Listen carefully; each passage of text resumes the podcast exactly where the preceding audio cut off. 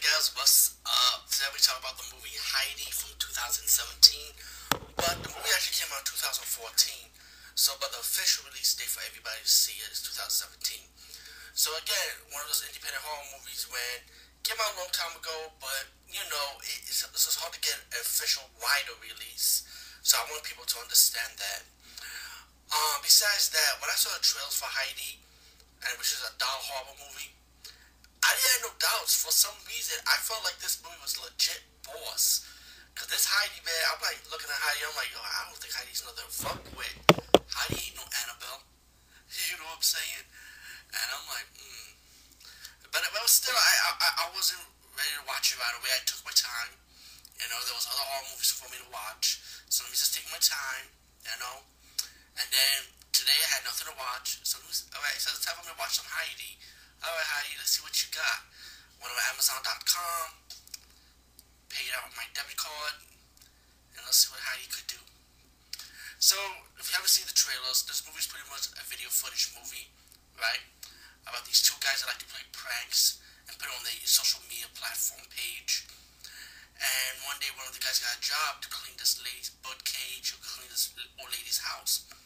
So, they decided to go up on the roof, you know, being fucking nosy and they spotted this spooky, creepy doll. Goes by the name Heidi. And Heidi started doing some paranormal stuff. So right off the back, I feel like this movie was pretty fast paced with Heidi action going on, but like in a paranormal, supernatural sense of things. You know what I'm saying? You've seen a lot of horror movies, you guys know what I'm talking about. So, so Heidi started pivoting in one place here and there, pivoting on the guy's houses, and like wondering like, how the fuck this doll got here? You know what I'm saying?